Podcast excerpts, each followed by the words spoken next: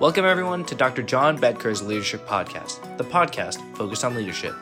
The episode will begin shortly. Thank you so much for tuning in. Enjoy the podcast.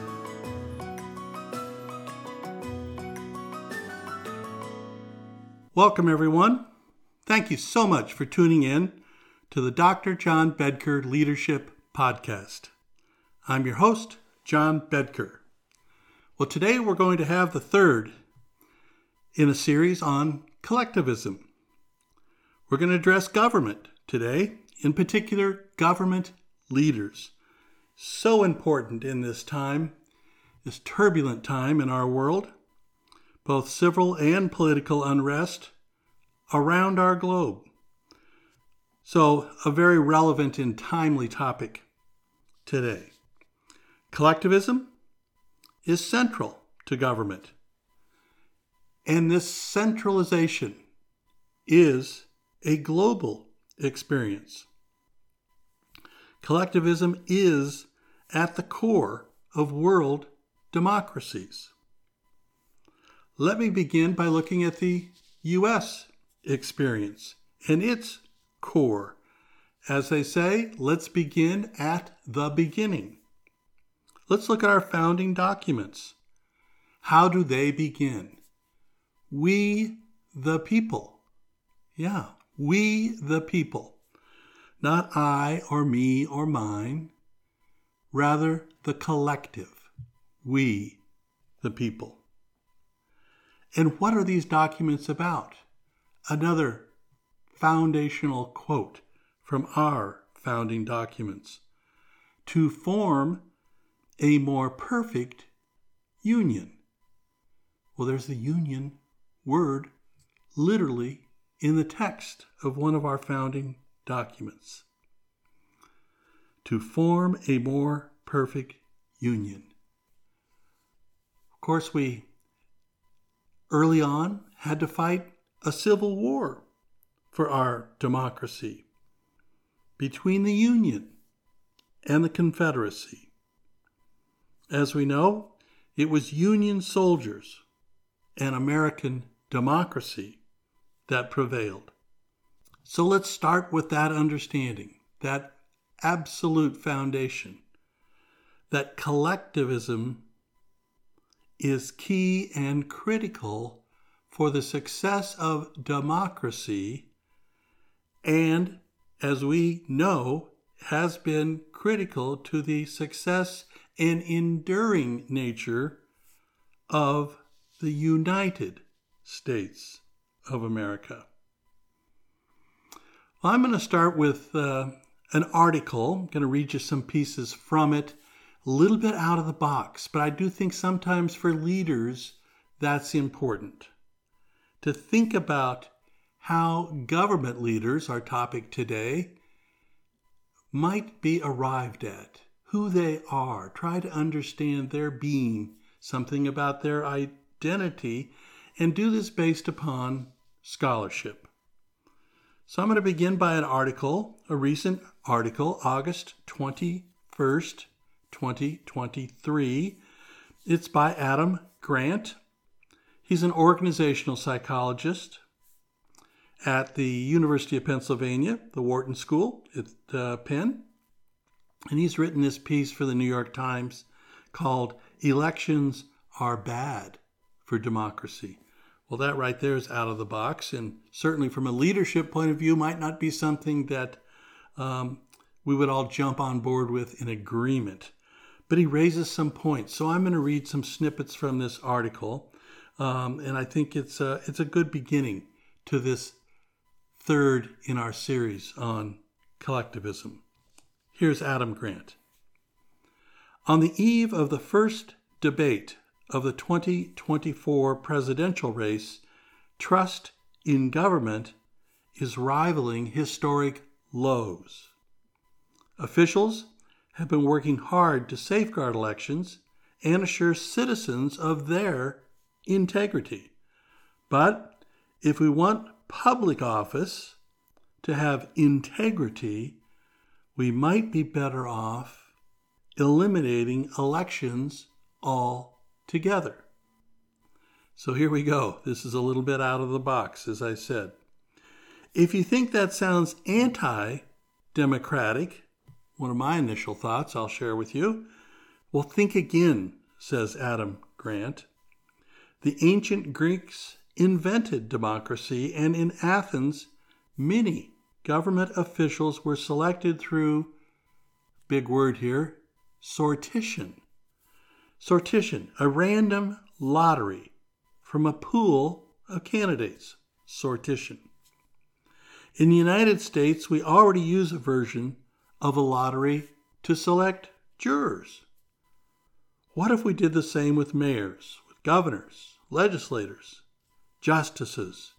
What if we did that for the president?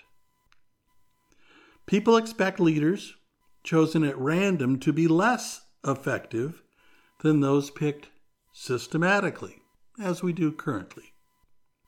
But in multiple experiments led by another psychologist, Alexander Haslam, the opposite held true. Groups actually made smarter decisions when leaders were chosen at random than when they were elected by a group or chosen based on leadership skill. Why were randomly chosen leaders more effective? They led more democratically. Systematically selected leaders can undermine group goals, so says Dr. Haslam. He suggests they have a tendency to, quote, assert their personal superiority, end quote. When you're anointed by the group, it can quickly go to your head. I'm the chosen one. Now, those of you reading our current press in the United States might find a, a ring to that of something like you may have heard. When you know you're picked at random, you don't experience enough power to be corrupted by it. Instead, you feel a heightened sense of responsibility. I did nothing to earn this, so I need to make sure I represent the group well. And in one of the Haslam experiments, when a leader was picked at random, members were more likely to stand by the group's decisions. Well, that's interesting because you think the representatives that we elect here in the United States are to represent us, the our, the we, that collective. Do they represent our interests, our desires, our intentions, our expectations of them? And I think most of us know that oftentimes that is not true. All right, a little more from Adam Grant. In a study of elections worldwide, candidates who were rated by experts as having high psychopathy scores actually did better at the ballot box. In the United States, presidents assessed as having psychopathic and narcissistic tendencies were more persuasive with the public than their peers. A common explanation is that they're masters of fearless dominance and superficial charm, and we mistake their confidence for competence. Sadly, it starts early, at a young age for many of these people. Well, Adam Grant in this article talks about the most dangerous traits in a leader are what he calls the dark triad of personality traits narcissism, Machiavellianism, and psychopathy. What these traits share is a willingness to exploit others for personal gain. People with dark triad traits tend to be more politically ambitious. They're attracted to authority for its own sake. So let's think about that in our current world, in our current context, and what's going on with us today. Um, this very week, uh, as I record this, there will be a Republican debate.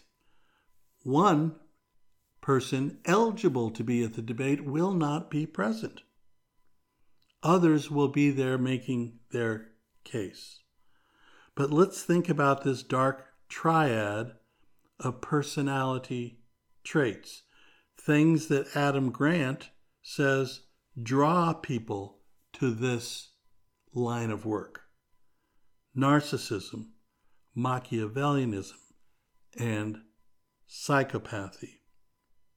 Grant goes on to state if the dark triad wins an election, we all lose. When psychologists rated the first 42 American presidents, the narcissists were more likely to take reckless risks, to make unethical decisions, and to get impeached.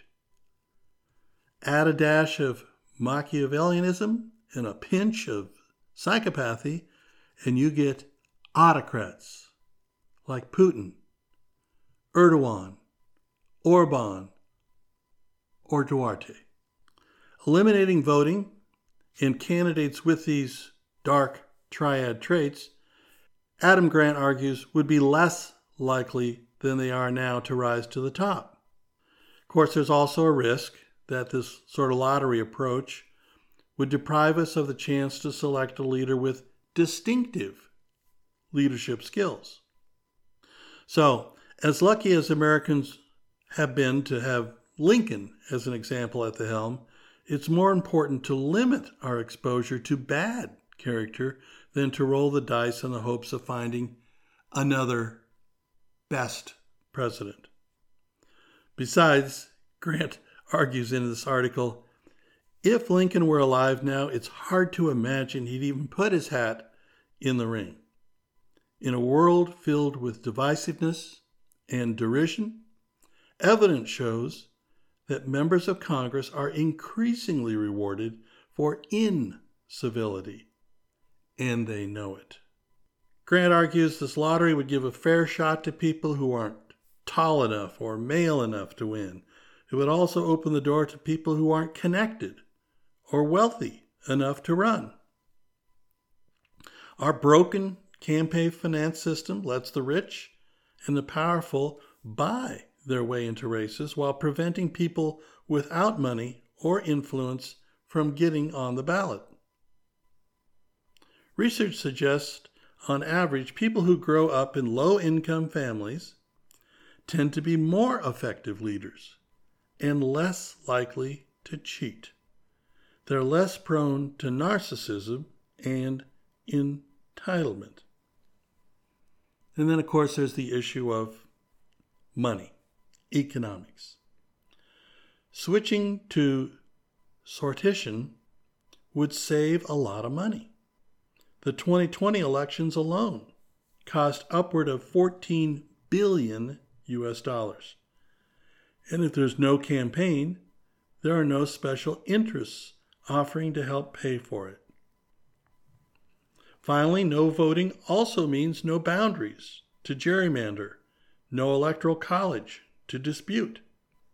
Instead of questioning whether millions of ballots were counted accurately, we could watch the lottery live, like we do with teams getting their lottery picks in the NBA draft. All right, so a little bit out of the box. Uh, again, I think from a leadership perspective, that at times is important. He does make points.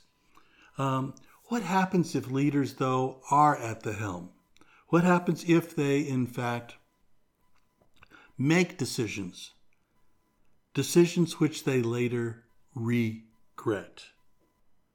Well, how do you go back? How, do, how can you, or can you at all, unravel? Well, here's a piece on that very topic from the United Kingdom. It's called Regret, as in British regret. Most of you know seven years ago, a majority of British voters opted to remove their country from the European Union. Now, many of these Britons are having a second thought or regret, as the New Statesman has called it. The United Kingdom's exit from the EU is estimated to have shaved 4% off the United Kingdom's gross domestic product. Why? Because companies moved across the channel to the European Union bloc nations to access the common market and imports from the EU. It's caused headaches at border crossings, Ireland, France, Gibraltar, elsewhere. It's made Scottish independence more likely. If Britons could vote on rejoining Europe, 55% say they would cast ballots to return to the bloc, according to YouGov.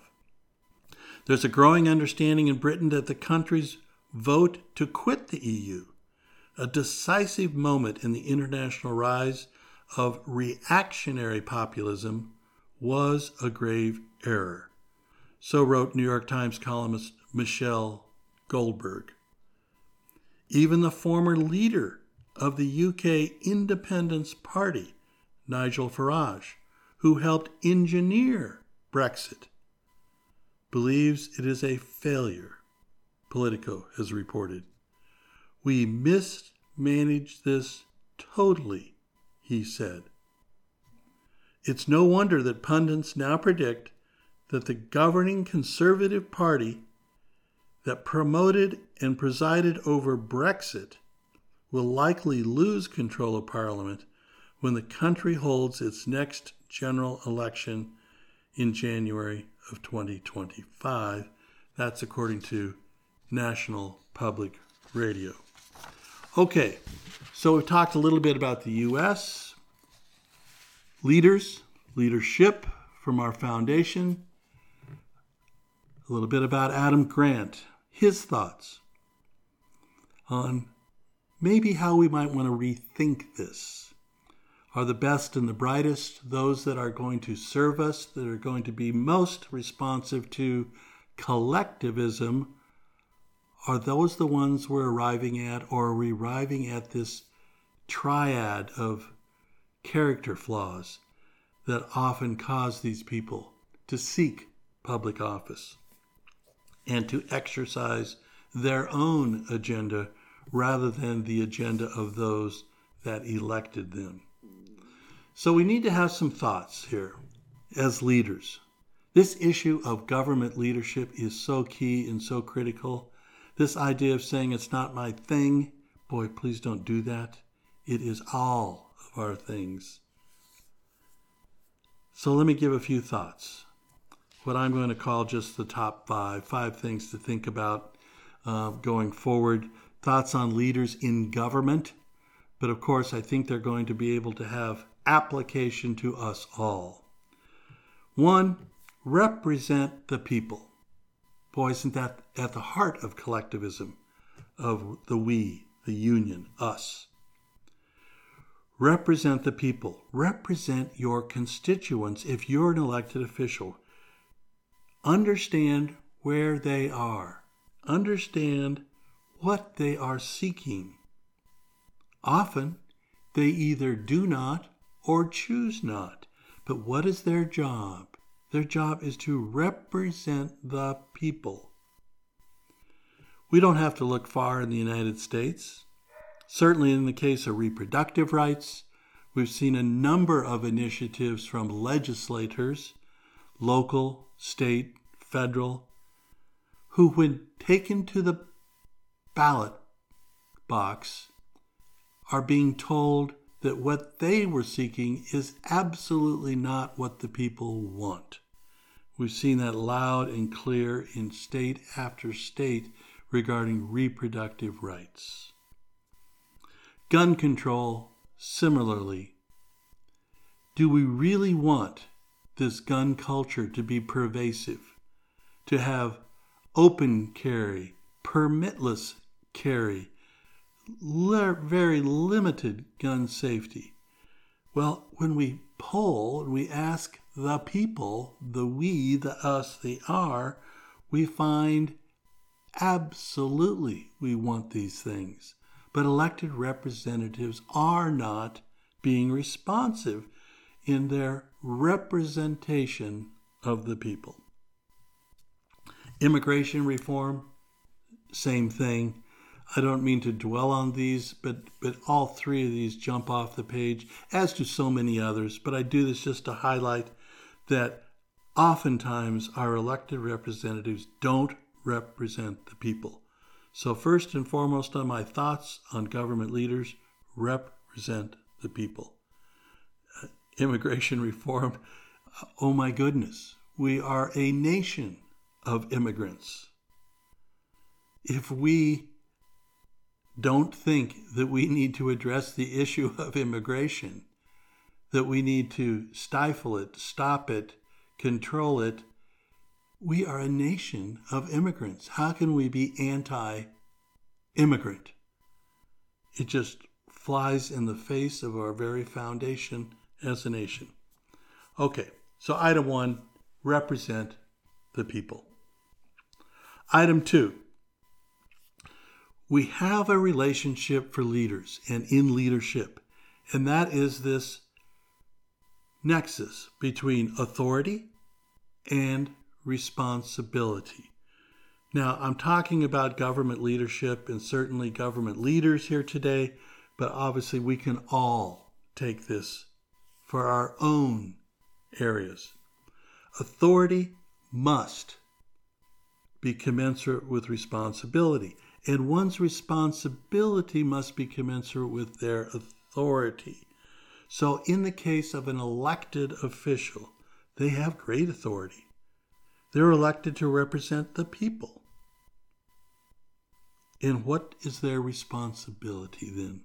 Also, very great to do it, to represent the people.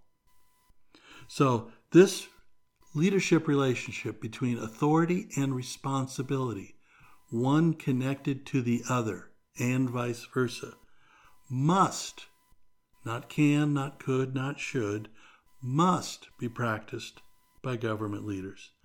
They have great authority.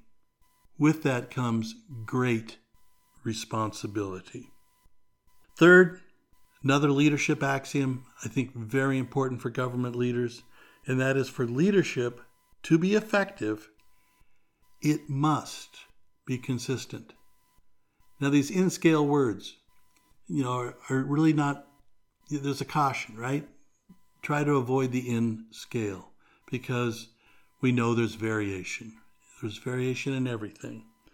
But in the case of leadership, some of these axioms are in scale because that's what optimizes your effectiveness, your capacity to be the best leader you can be. And in this case, it does apply. For leadership to be effective, it must be consistent. So, as we often say in the United States, if you sit on one side of the aisle or the other, you're only for that side and don't listen. If one side says yes, you feel you have a need, a responsibility to say no. And what we should look at is the issue, at the policy, at the bill, at the legislation, and say, do my constituents want this? Will it benefit them? Will it add to the common good? We need to be consistent rather than political polarized functionaries. Okay? For leadership to be effective, it must be consistent. Number four, traits of leaders. Again, application to each and every one of us honor, character, integrity. These are hallmarks, not just for all leaders, but let's focus specifically on government leaders. Think about that honor, character, integrity. Tell the truth. My constituents want fill in the blank. Do the majority of the constituents in your area of purview do they want reproductive rights? Do they? I think the answer we know largely is yes. Certainly, the vast majority is yes. There are some that don't. Understand that. But if you're representing the people, we need to say, what is the truth? My constituents want fill in the blank with that issue. If that is what the majority want, that is your responsibility to have the honor, the character, and the integrity to say the truth. Okay. Last, I'm going to go to the very foundation. I think it's key. I think it's critical.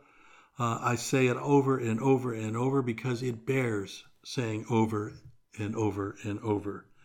Never forget the basics, the fundamental calling of leadership. Do the right thing. And that's what I'm going to leave you with, folks. Do the right thing. Government leaders must do the right thing. Don't vote for someone because of party or affiliation or polarity, your own whatever you listen to on your social media, do it because it's the right thing. If, if you're a person who believes that mass shootings are a good thing, I think you have a problem. I think you need to rethink that. If you're a person who thinks that taking away the rights of a fellow citizen is a good thing, I think you need to rethink that.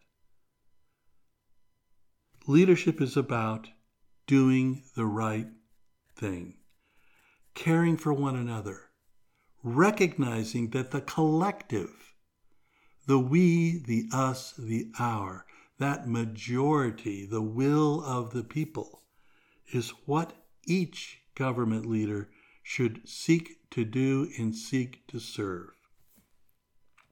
All right, folks, that's the third in our series on collectivism.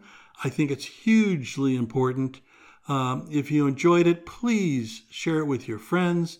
I think this is a critical time, a critical juncture, and this idea of the role, responsibility of government leaders to do the right thing could not be more important. Take care. We'll talk soon.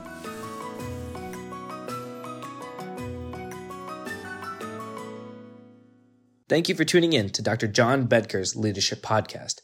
We hope you enjoyed this episode.